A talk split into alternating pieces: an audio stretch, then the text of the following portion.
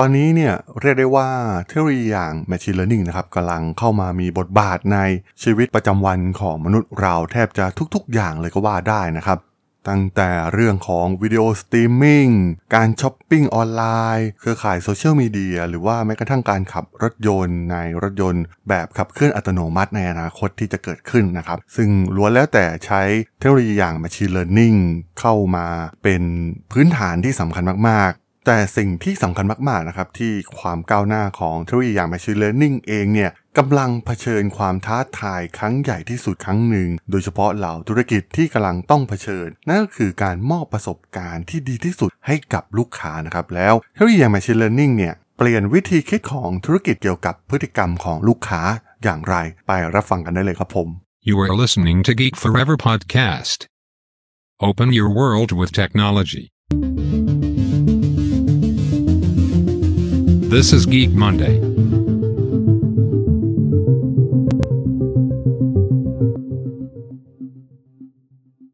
สวัสดีครับ ผมดนทลาดนจากดดนบล็อกนะครับ และนี่คือรายการ g e e k Monday นะครับ รายการที่จะมาเล่าเคส s ต u d y ฐานธุรกิจที่มีความน่าสนใจนะครับ วันนี้มาพูดถึงเทคโนโลยีอย่าง Machine Learning กันอีกครั้งหนึ่งนะครับ เป็นบทความจาก Fast Company ที่ถือว่าน่าสนใจนะครับ ตัวผมเองเนี่ยก็ได้อ่านหนังสือหลาย ๆ เล่มนะครับ ที่เกี่ยวกับบริษัทต่าง ๆ นะครับ ที่กำลังขับเคลื่อนโลกของเราในยุคปัจจุบันเล่มล่าสุด อย่างที่อ่านนะครับเทคโนโลยีอย่าง Machine Learning เนี่ยมันสำคัญมาก ๆ นะครับ อย่างเครือข่ายโซเชียลมีเดียน้องใหม่อย่าง TikTok เองนะครับที่กำลังโอ้โหแพร่ระบาดไปทั่วโลก ในทุกวันนี้นะครับ ทุกคนต่างเสพติดกับมันนะครับ มันเดาพฤติกรรมของเราได้แม่นมากๆนะครับ ความรักความชอบในคอนเทนต์รูปแบบวิดีโอสั้น ซึ่งเบื้องหลังของอัลกอริทึมนี้นั่นเองนะครับ ที่สร้างระบบ recommendation ให้กับ TikTok ให้สามารถเอาชนะใจผู้บริโภคได้นะครับ นี่เป็นตัวอย่างสำคัญมาก ๆ นะครับที่เทคโนโลยี Core Algorithm เนี่ยมันพลิกบริษัทสร้างรายได้ได้อย่างมหาศาลให้กับบริษัทบริษัทหนึ่งนะครับ อย่าง TikTok รวมถึงแนวคิดในเรื่องของ AI Machine Learning เนี่ย ตอนนี้กำลังกลับมาบูมครั้งหนึ่งนะครับ การเกิดขึ้นของ Chat GPT นะครับ ระบบการตอบคำถามยอดอัจฉริยะที่หลายๆ คนน่าจะเคยลองได้ใช้กันนะครับ มันฉลาดมากๆนะครับ แต่ว่าในตอนนี้เนี่ยมันก็ เป็นเฟสที่กำลังพัฒนาอยู่นะครับ แต่ว่าในอนาคตเนี่ยมันจะมีความสามารถมากกว่านี้เป็นอย่างมากนะครับ โดยเฉพาะการที่จะเปิดตัว Chat GPT เวอร์ชัน4 ออกมา ในเร็วๆนี้นะครับ เราจะเห็นความเปลี่ยนแปลงครั้งใหญ่ครั้งสำคัญมากๆนะครับ ที่กำลังจะเกิดขึ้น และโลกของเทคโนโลยีเนี่ยตอนนี้เทคโนโลยี AI กลับมาบูมขึ้นอีกครั้งนะครับ ก่อนหน้านี้เนี่ยเราจะเห็นได้ว่า มีกระแสเรื่องของคริปโต เรื่องของบล็อกเชนบิตคอยต่างๆนะครับบูมมาอยู่ช่วงหนึ่งนะครับแต่ว่าพอเวลาผ่านมาระยะหนึ่งนะครับมันก็พิสูจน์อะไรหลายๆอย่างนะครับว่าตลาดแห่งนี้เนี่ยมันมีอะไรหลาย ๆ อย่างที่ต้องควบคุมต้องกำกับดูแลนะครับแม้ concept มันอาจจะดีมากๆนะครับแต่ว่าคนที่เอาไป implement นะครับต่างคิดร้ายเป็นโจรบ้างนะครับแฝงมาในคราบยอดอัจฉริยะหลาย ๆ คนนะครับการล่มสลายของหลาย ๆ แพลตฟอร์มเนี่ยล้วนแต่ เจ้าของเนี่ยเป็นคนเก่งๆ ทั้งนั้นนะครับ จบมหาวิทยาลัยดังๆ จากสหรัฐอเมริกาทั้งนั้นนะครับ ระดมทุนได้มากมาย แต่สุดท้ายเนี่ยพวกเขาก็มาทำสิ่งที่มันทำให้เกิดปัญหาไปทั่วไปหมดนะครับ การล่มสลายไล่มาตั้งแต่ Terra Luna FTX จนมาสร้างปัญหาใหญ่ให้กับธนาคารอย่าง Silicon Valley Bank นะครับ ที่เป็นข่าวล่าสุดในตอนนี้ โอ้โห มัน effect domino เยอะมาก ๆ นะครับ จากปัญหาในวงการคริปโต ซึ่งคงใช้ระยะเวลาอีกสักพักนะครับ ถึงจะกลับมาได้รับแรงดึงดูดใจให้เหล่านักลงทุนต่างๆ อีกครั้งนะครับ ถ้าใครอ่านข่าวดีๆ ตอนนี้เนี่ยเหล่านักลงทุนรายใหญ่ ๆ นะครับ VC รายใหญ่ๆเนี่ยก็แทบจะ ถอนตัวออกจากแวดวงคริปโตไปเกือบหมดแล้วนะครับแม้กระทั่ง Peter Thiel เองนะครับ ที่โอ้โห ตอนแรกเนี่ย บูชาเทิดทูนบิตคอยน์อย่างอะไรดีนะครับ แต่สุดท้ายเขาก็รู้ตัวทันถอนเงินออกมาแทบจะทั้งหมดของวงการนี้นะครับ นั่นเองนะครับที่ทำให้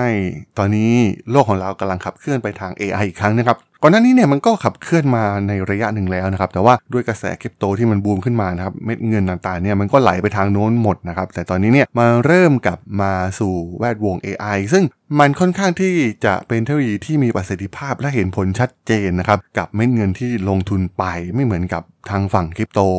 ตอนนี้เรียกได้ว่าธุรกิจจำนวนมากเลยนะครับที่อยู่รอบตัวเราเนี่ยใช้ประโยชน์จากเทคโนโลยีอย่าง Machine Learning เพื่อปรับปรุงประสบการณ์ของลูกค้านะครับ งานวิจัยเนี่ยชี้ให้เห็นว่าขนาดของตลาด Machine Learning เนี่ยจะเพิ่มขึ้นจาก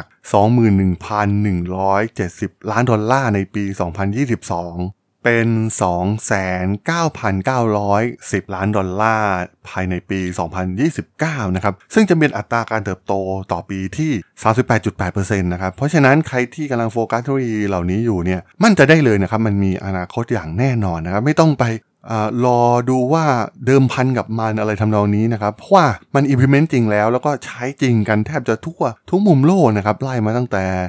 เว็บสตรีมมิ่งออนไลน์วิดีโอ ระบบช้อปปิ้งออนไลน์ต่างๆนะครับรวมถึงเครือข่ายโซเชียลมีเดียเองก็ล้วนแล้วแต่ใช้เทคโนโลยี Machine Learning มาตั้งนานแล้วนะครับ แต่ตอนนี้เนี่ยเรียกได้ว่าองค์กรต่างๆเนี่ยเริ่มหันมาใช้เทคโนโลยี Machine Learning เพื่อ หาข้อมูลที่ลึกซึ้งมากยิ่งขึ้นนะครับ โดยเฉพาะเรื่องที่สำคัญมากๆนั่นก็คือ ความชอบของลูกค้าพฤติกรรมของลูกค้านั่นเองนะครับ ใครที่ใช้เทคโนโลยีนี้เนี่ยก็จะเป็นต่อมากๆนะครับในโลกธุรกิจยุคปัจจุบันที่มี Data จำนวนมหาศาลมากๆนะครับ ถ้าการนำ Data มาทำประโยชน์ก็ใช้เทคโนโลยีนี้เนี่ยมาสร้างประโยชน์ได้มากมายมหาศาลมากๆ ไม่ว่าจะเป็นการนำเอาทุกปฏิสัมพันธ์ของลูกค้านะครับ เพื่อทำความเข้าใจสิ่งที่ลูกค้ากำลังสื่อสาร ส่งมอบข้อมูลเชิงลึกเพื่อประสบการณ์ลูกค้าที่ดียิ่งขึ้นนะครับ หรือแม้กระทั่งกลุ่มแชทบอทต่างๆนะครับ มันมีความฉลาดเพิ่มมากขึ้นมากๆนะครับ ถ้าใครลองใช้ในยุคปัจจุบันเอง ขนาดระบบ call center เองนะครับ ในตอนนี้เนี่ย โอ้โห คล้ายๆกับมนุษย์ไปซะแล้วนะครับ คือไม่จำเป็นต้องใช้มนุษย์อีกต่อไปนะครับ มันเข้าใจความหมายที่เราต้องการสื่อนะครับ ว่าเราต้องการอะไร แล้วก็สามารถตอบโจทย์ให้กับเราได้อย่างรวดเร็วมากๆนะครับ มันเริ่มเข้าใจอารมณ์ของลูกค้า มันมีความฉลาดเพิ่มมากขึ้น ความน่าสนใจก็คือการเติบโตของข้อมูลขนาดใหญ่ แล้วก็เทคโนโลยี AI นะครับ ทำให้มันเริ่มที่จะสามารถตรวจจับอารมณ์ของกลุ่มลูกค้าได้นะครับ ซึ่งตัวอย่างเช่น บริษัทที่มีชื่อว่า Emotion Logic นะครับ บริษัทวิเคราะห์เสียง และการตัดสินใจด้วย AI ซึ่งตอนนี้เนี่ยพวกเขาเห็นสิ่งที่เกิดขึ้นเหล่านี้มากมายนะครับ โดยเฉพาะในประเทศญี่ปุ่นเองเนี่ย การบริการลูกค้าเนี่ยถือเป็นสิ่งสำคัญมากๆนะครับ ลูกค้าของ Emotion Logic เนี่ยก็ใช้ประโยชน์จากข้อมูลเชิงลึกทางอารมณ์ สไตล์ของลูกค้า เพื่อปรับปรุงประสบการณ์ของลูกค้า เพิ่มความพึงพอใจและสุดท้ายมันก็เพิ่มยอดขายนั่นเอง การใช้มนุษย์มาช่วยเหลือในส่วนนี้เนี่ยมันช้าแน่นอนนะครับ แล้วก็มันไม่สามารถตอบได้อย่างรวดเร็วเหมือนสิ่งที่ AI ทำนะครับ ธุรกิจในปัจจุบันเนี่ยต้องการข้อมูลแบบเรียลไทม์เกี่ยวกับพฤติกรรมของลูกค้านะครับวิเคราะห์ว่าพฤติกรรมนั้นส่งผลต่อการตัดสินใจอย่างไรของลูกค้า แล้วก็จะสามารถสร้างกลยุทธ์เพื่อตอบสนองความต้องการของลูกค้าเพื่อปรับปรุงผลกำไรในท้ายที่สุด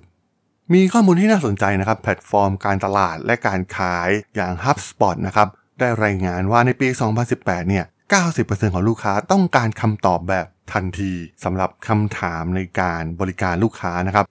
ซึ่งมันเป็นเรื่อง make sense มากๆนะครับ ลองจินตนาการว่าเป็นเรา เราก็ต้องการคำตอบแบบทันทีทันใดนะครับ ใครช้าเนี่ยโอ้โหอาจจะเปลี่ยนใจไม่ซื้อเลยด้วยซ้ำนะครับ เพราะฉะนั้นการใช้เทคโนโลยี Machine Learning มาช่วยในส่วนนี้เนี่ยมันสามารถตอบได้แบบเรียลไทม์แล้วก็เข้าใจอารมณ์ของลูกค้า มันส่งผลต่อยอดขายขององค์กรธุรกิจที่ใช้เทคโนโลยีเหล่านี้อย่างแน่นอนนะครับ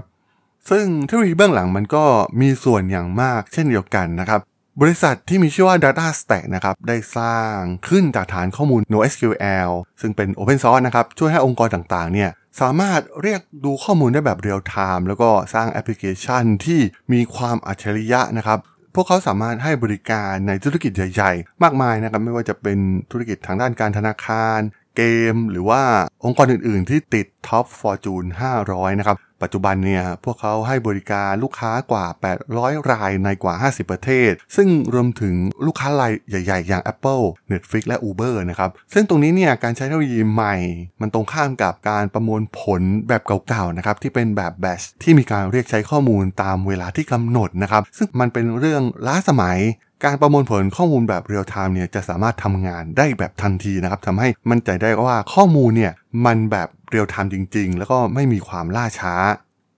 ตัวอย่างในธุรกิจทางด้านการเงินนะครับ มันต้องวัดในตอนนั้นๆจริง ๆ นะครับ เป็นหลักมิลลิวินาทีด้วยซ้ำนะครับนั่นทำให้บริษัทหลายแห่งที่เกี่ยวข้องกับเทคโนโลยี Machine Learning เนี่ย พวกเขาก็ต้องสร้าง solution ที่มีเป้าหมายที่จะแก้ปัญหาประสบการณ์ของลูกค้าที่มีมานานหลายทศวรรษนะครับ โดยเฉพาะเรื่องอ call center หรือว่าระบบ chatbot ต่างๆ นั่นเองนะครับ ที่ยกตัวอย่างไป ความสามารถในการวิเคราะห์เสียงที่ขับเคลื่อนด้วยเทคโนโลยี machine learning เนี่ยค่อนข้างมีความสำคัญมากนะครับในการดำเนินธุรกิจในยุคปัจจุบัน การวิเคราะห์เสียงและความสามารถในการตรวจจับอารมณ์ของลูกค้าแบบ advance มากๆเนี่ยทำให้ธุรกิจเนี่ยเข้าใจอารมณ์ที่แท้จริงของลูกค้าทุกคนได้ดียิ่งขึ้นนะครับ และที่สำคัญ AI เหล่านี้เนี่ยมันก็ต้องมีการตอบโต้แบบฉลาดด้วยนะครับ ไม่ใช่เป็น pattern อะไรที่แบบดูออกนะครับว่ามันเป็นหุ่นยนต์นะครับมันต้องมีการแสดงออกทางด้านอารมณ์นะครับมันเป็นข้อได้เปรียบที่สำคัญมากๆนะครับ เพราะว่าองค์กรยักษ์ใหญ่หลาย ๆ แห่งในตอนนี้นะครับ ไม่ว่าจะเป็น Uber Netflix Zoom ก็ใช้เทคโนโลยีเหล่านี้อยู่นะครับ อยู่เบื้องหลังคอยจัดการปัญหาให้กับลูกค้านะครับ มีนอกวิเคราะห์บางรายเนี่ยคาดการไว้ว่า ต่อไปในอนาคตเนี่ยแอปพลิเคชัน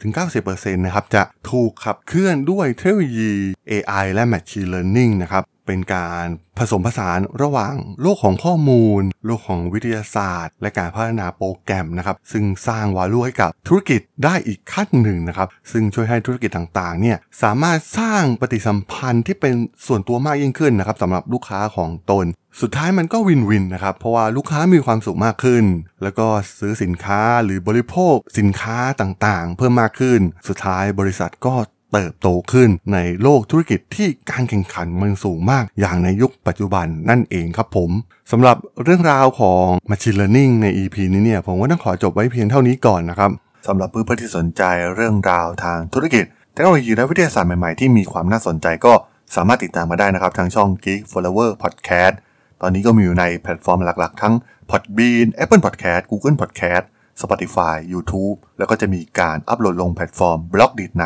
ทุกๆ ตอนอยู่แล้วด้วยนะครับ ถ้ายังไงก็ฝากกด Follow ฝากกด Subscribe กันด้วยนะครับ แล้วก็ยังมีช่องทางหนึ่งในส่วนของ Line add ที่ t r a d o n